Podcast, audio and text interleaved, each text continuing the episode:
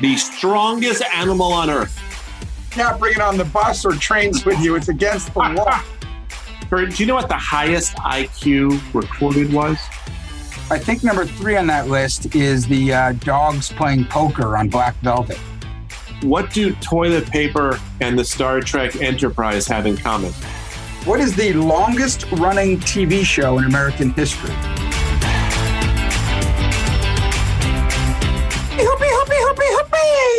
Hello, everyone.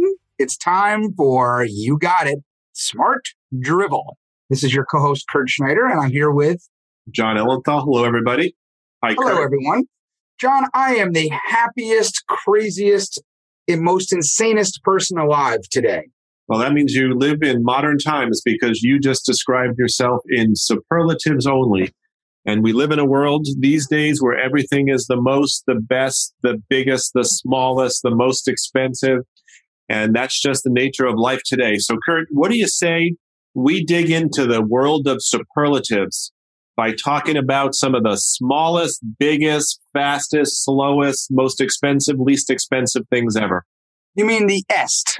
We will call this episode the est.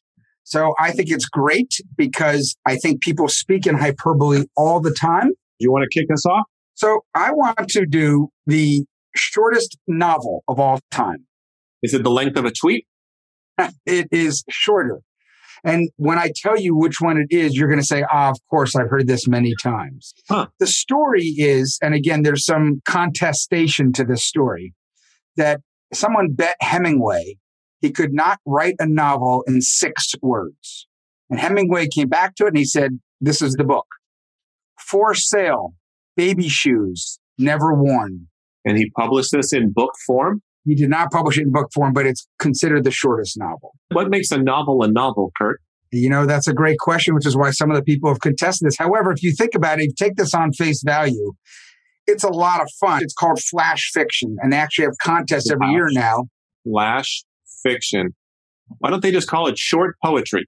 Well, they have contests now every year to see who can come up with them and what they're doing. And I like that idea of flash fiction. You know, the challenge that Hemingway was issued reminds me of how Dr. Seuss got started.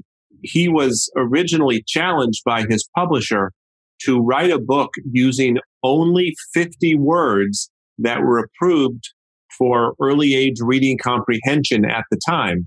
The publisher thought a lot of the books that were written for early readers were really dull, dry.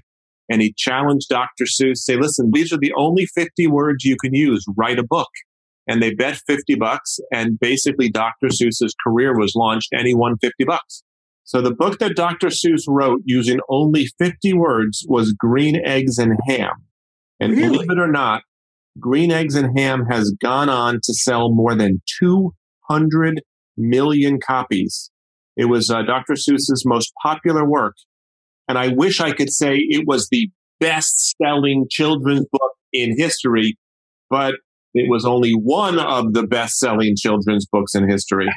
So to wrap up the shortest novel, can you right off here off the top of your head give me one, six words, flash fiction? Sure. How about promise, drivel, and hope for smart? That's six words, right? Okay. All right, let me think of one real quickly. Why? I didn't ask you. Gin martini? I'll have two, please. That's six words. Oh, man, you're so pleased with yourself right now. All right, give me a superlative. We'll move on from the shortest novel. You and your family, Kurt, are quite learned in the area of art and art history. So I am yes. going to ask you what the most expensive piece of art ever sold was, is. It was just this year. And I think it was Leonardo da Vinci. And it was not Mona Lisa because that's already there, but it's another one. And there's actually a big issue of whether it's actually done by Da Vinci or not. There was a lot of research that went into it before they concluded it was Da Vinci. It was not this year, but I'm going to give you credit anyway because it was recent and this year has been confusing in a lot of ways. So it was Da Vinci. It was Salvator Mundi was the name of the painting. They believe Da Vinci painted it between 1490 and 1500. And in November of 2017, it sold for the mind blowing and most importantly for this episode, biggest price ever of $450 million. That is insane. Who bought it? You know what? I don't know who bought it, but what's amazing is that it was sold at this auction by a Russian billionaire who had bought it only 12 years earlier in 2005 for $127 million. What happened in the ensuing 12 years that caused it to quadruple in price? Well, first of all, that's one hell of a flip, right? The world's wealth, people got the wealthier kept getting wealthier and wealthier. Stock prices went through the roof and people started fluctuating to art, which, you know, buying art didn't really come in until like 50 years ago, 40 years ago. Number two on the list, and this supports the point that the art market is going through the roof, at least at the top end of the market, there was a Picasso sold, La Femme d'Alger, and it was sold in 2015 for $179 million, which is a lot. It had been sold previously 18 years earlier, 1997, for $31 million. Basically a 6x appreciation in fewer than 20 years. So it's a crazy market. I think number three on that list is the uh, dogs playing poker on Black Velvet. Oh, I should have saved that from college then. I wish I had known that. Yep. Would have been huge. So since again, I'm going to test some of your art knowledge here. Edward Munch, The Scream, which is a very famous painting. What do you think that sold for the last time it changed hands? Edvard Munch? Edvard with a V, not a W. Edvard Munch. Yes. The Scream. Last sold in 2012, Kurt. I think it probably went for $93 million. You know what? I'm going to give you, give or take $30 million and give you the points because it was $119 million. So, Jon, let's go. Let's keep in this high culture. Oh, yeah. I'm feeling kind of. This is the most rarefied discussion we have ever had. Haute couture. This is about superlatives. This is haute couture. All right. What is the longest running TV show in American history? I'm going to guess 60 minutes, Kurt. No, Jon. The Simpsons. Yes, Jon. So uh, hang on a second. Scripted, Jon. Scripted. Okay, you didn't say that because 60 Minutes is still on. The Simpsons is still on, and 60 Minutes started before. So that may have been the poorest phrasing of a question ever on this podcast. I just gave you longest running TV show. What's another superlative of something out there? Biggest, fastest, smallest, largest, fattest, thinnest. Can you tell me the smallest country on earth? Yes. Please do. The Vatican. Liechtenstein. No, it's the Vatican. The uh, population of the Vatican, since you're the best guesser ever? I would say it's probably population 112. So there are 451 people the last time anyone bothered to count. Now, the biggest country, Kurt, I would like you to answer by land mass as opposed to population. Russia. That is correct. And I would like you to now tell me what percent of the Earth's land mass is taken up by Russia? 16%. 11.5% of the Earth is Russia. That's a big number. By contrast, the US is, if you include Hawaii and Alaska, so I'm not doing the whole contiguous thing. I'm doing the non-contiguous United States. The United States is about six and a half percent of the world's landmass. So Russia is big, Kurt. Do you know the second smallest country in the world? Liechtenstein. now, I always liked Liechtenstein because there were these Olympic skiers like Heidi yeah. Wenzel, like a brother and a sister, and they were always in the Olympics. And it was like the whole country is like 17 square miles. And how awesome. cool would it be? Well, you also have Luxembourg and you got Monaco. Those are probably the right. three. And you have other countries like um, the Marshall Islands, St. Kitts and Nevis are very small. But the number two smallest country in the world, which makes it the smallest country in the world outside of the Vatican, is a country called Tuvalu. Population about 10,000 people. It's a Pacific Ocean based country somewhere between Hawaii and Australia. Crazy. I bet you they did some great artwork. I bet you they did the best artwork. Could you please speak in superlatives, Kurt? This superlative so, episode. So let's that's a great transition. Let's talk about the oldest piece of art ever found. Like, do we count like cavemen drawings? Oh yeah. That was art. Yeah. We're going further back than that even. Further back than cavemen drawings. Caveman drawings were like the second oldest. What's older than caveman drawings? Well, it takes place in a cave. It's the cupules in Bhimbetka and Jharkhandi Chutan in India. These are small structures shaped like a cup, hence the name cupules, made with a handheld hammer. And it was considered artwork. And these were found to be between, now here's quite a range here, Jon, 290,000 years BC to 700,000 BC. I would like to understand the definition of art. I know it's a, a whole open ended, metaphysical, existential question of what beholder, is babe. Yeah. But what makes that art? Because I'm sticking with the caveman drawings.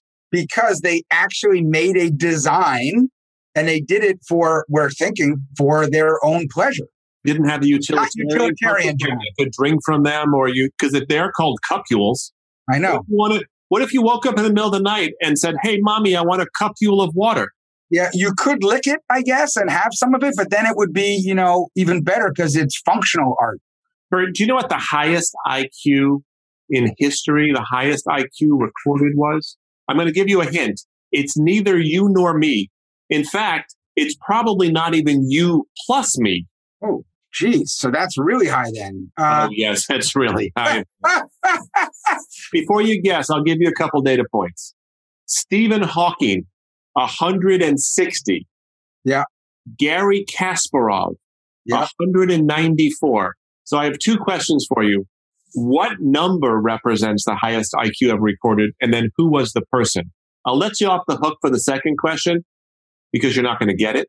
What is the highest IQ number ever recorded? I, for some reason, I thought you couldn't go above 200, but I'm going to guess you can, and I'll do the boiling temperature of Fahrenheit 212. 263. Ainan Celeste Cawley so, Jon, tell me about this person that's got the highest IQ of all time. Is it a male, female? Who, who is this person? Yeah, so Ainan Celeste Cawley is a male, and he's actually a kid born in 1999 and is a Singaporean child prodigy. He beats everyone in words with friends, I'm sure. Listen to this. At the age of nine, Kurt, he was able to recite pi to 518 decimal places and could remember the periodic table. Sticking to oldest art, Jon. We're going back to oldest art? Because you were on it before. So I gave you oldest piece of art, but give me the oldest writing. That would be on.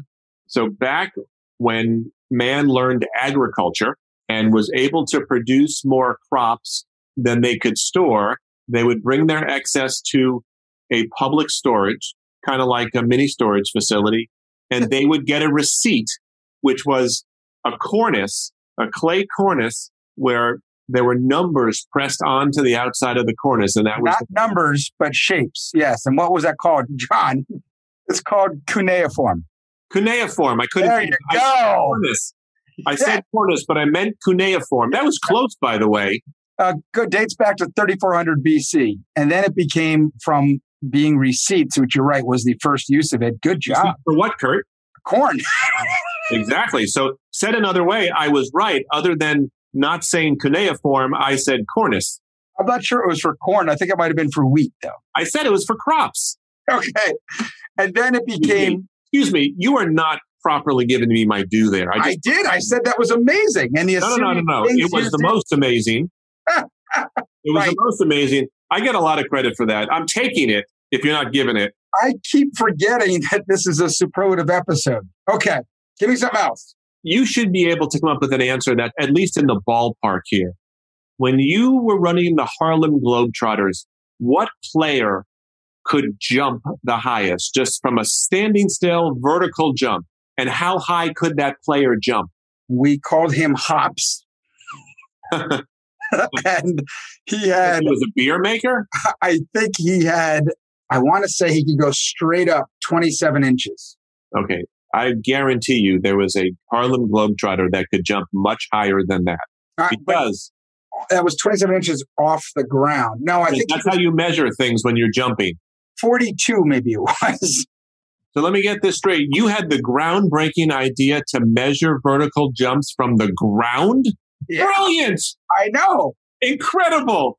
So the all time highest jump is a man by the name of Brett Williams who trained for three years, Kurt, not to join the Harlem Globetrotters, although he could have. Yeah, he would have been hops He would have been hopsessed. in, in 2019, he did a vertical jump, Kurt, of the mind boggling height of five feet, five inches. What? Which is 65 inches. That's like you having a jetpack on you. You want to talk about the hops? That's hops. Holy cow. And he was not related to Dick Fosbury, was he? The Fosbury flop. that was the high jump, not the vertical jump, but well done. Dick Fosbury. So if you were running the Harlem Globetrotters today, I would urge you to give Brett Williams a call and say, Hey, Brett, let's bring those hops to our team. For sure. That's unbelievable. And if I were running the Harlem Globetrotters today, I would put him on the Washington Generals to make for a much more competitive game. And I, when I had to do my vertical elite test, I think they were able to get one credit card between the ground and my feet. Yeah, I jump like that too. I think if I were to be tested, I would only get my heels off the ground, but my toes would still be touching. I'm going to get an S for you, Jon. The biggest diamond ever. This is to appeal to all of our people who like jewelry, both male and female. It's called the Cullinan. The Cullinan, you're going to know it when I tell you after it gets cut. Uncut, it's called the Cullinan. Okay. 3,106 carats weighing in at a massive 1.33 pounds of diamond, Jon. 1905 in South Africa, and it was named after the mine owner, whose name Sir Thomas Cullinan, of course. He then sold it to a local government, and that local government made it a gift to King Edward VII for his birthday. Quite a gift. They were shipping it over to England, and Edward VII was worried it would be stolen because it was such big fanfare. So he had a replica made and put in a big box. And the replica went on the ship and a lot of fanfare, where the real one went in an unmarked box. Well, this is made like its way to 13 or Ocean's 12 when they were doing the Fabergé egg, but they this is the whole same idea. And they then cut it into nine large and about a hundred small stones, the largest of which is called the Star of Africa and that is 530 carats. There's also a Star of Africa too, which is like 300 something carats. And all of these are in the crown jewels of England. Incredible. The Star of Africa is in the scepter, and the Star of Africa 2 is in the crown. How cool is that? Well, here's my question though. When were the crown jewels made? Because I think this diamond was discovered in the early 1900s. Can you imagine discovering a diamond that weighs more than one pound? No that is a diamond that weighs more than a pound, and they chose to give it away. Did they get value back in this diplomatic gesture? Good question. I do not know. Well, I'll tell you what. But Edward VII didn't last too much longer, so I don't know. All right, Jon, we're running out of time, so give me one more good superlative. What planet, Kurt, is the farthest away from Earth, or possibly the furthest away from Earth? Because I've always gotten those confused in our solar system. Uranus. the fact that we both laughed at that is just so pitiful for both of us. Oh my goodness. So it's not Pluto because Pluto got designated no planet. What do toilet paper and the Star Trek Enterprise have in common? They both circle Uranus looking for Klingons.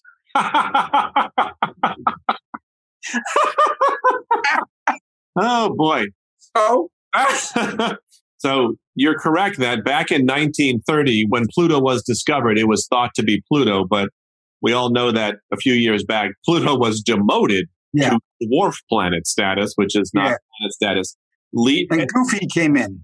Goofy? Mm-hmm. Goofy, as in Pluto and Goofy, Disney characters, dwarfs, elves. That is the most Disney esque comment of this podcast. Yeah. So it's Neptune, which was temporarily replaced by Pluto for about 76 years. And Neptune is almost 2.8 billion miles away from Earth, which is really, really far. Can you get there in one Tesla charge or not? not Here's one for you, Jon, and uh, it'll be my last entry, the lastest entry into this. Can you tell me the smelliest cheeses in the world? Camembert. No, it was, you're close. It's the one we always knew, Limburger. Oh, that is some smelly, stinky cheese. So there Why was. would actually- you want to eat that? I don't know. And the reason why it's so smelly is that it's got a bacteria on the outside of the cheese. And we actually had a guy once that was, we were supposed to dress up and do this thing. And he took Limburger cheese and rubbed it all over him so he wouldn't get tackled or oh, abused. Oh, my, that's such a good idea. Did people tackle him? No, they stayed the hell away from Well, him. that makes no sense because people eat Limburger cheese. They put it in their mouth. It basically smells like ass, and you're like, okay, I'll put that in my mouth. But they're not willing to tackle a guy covered in it. By the way, that reminds me of something my brother told me. In the Boy Scouts growing up, we used to play this game. Things were a little different in the 70s. We met in a church, not a church building. So it wasn't the actual edifice of praying. And it was their congregational place where they got together for meetings. And it was a hard surface with a stage. And we played a game called English Bulldog, where the older kids would stay in the middle and the younger kids had to run from one side to the other without getting tackled. Bam. And the last couple had like 30 guys ready to beat the crap out of him as this poor little kid had to run across. Sure. We played it every week. English Bulldog. We ripped our uniforms, everything. Kurt, there's no smelly in that story. Okay, so the other two smelly cheeses are Epoisse de Bourgogne, which is obviously from Bourgogne area in France. It is so smelly, Jon, that they have officially legally banned it on French public. you may not bring it on the bus or trains with you. It's against the law. we should get some. We should have a test. Well, I think we should get this too because I'm very excited about the name. The Stinking Bishop. It is outside of London and it's washed in fermented pear juice. And I think that's how it gets its Number four on the list is Fromunda cheese, which is the cheese from Munda. Have you, What? We have to wrap up now, no, no, I gotta, I gotta ask you one more. I gotta ask you one more, Kurt. I'm gonna set you up. This is gonna be an easy one. The strongest animal on Earth compared to its body weight, the gorilla or the dung beetle? I would have said an ant, so I'm going to go with dung beetle. Believe it or not, the dung beetle, Kurt, can lift 1,100 times its own body weight, 1,141 times its own body weight. That is the human equivalent of pulling six double decker buses filled with people. So cheers to the dung beetle, the strongest animal on earth. I just have a problem animal cruelty of how they get that. I think the way they do that is they put things on top of it until they crush. No, no, no, Kurt. They observe it in nature, Kurt. They do not put a bunch of double decker buses behind a dung beetle, Kurt. it is observed in nature. No animals were hurt during the learning of that particular fact. I like that. The Yes, dung beetle. This has without question been the best episode we've ever recorded. You were as good as I've ever heard you. Wait. Smartest- Wait, wait, wait. As good as I've ever heard you is not a superlative. Oh, all right. You were the best ever, Jon. Kurt, you are the best you've ever been.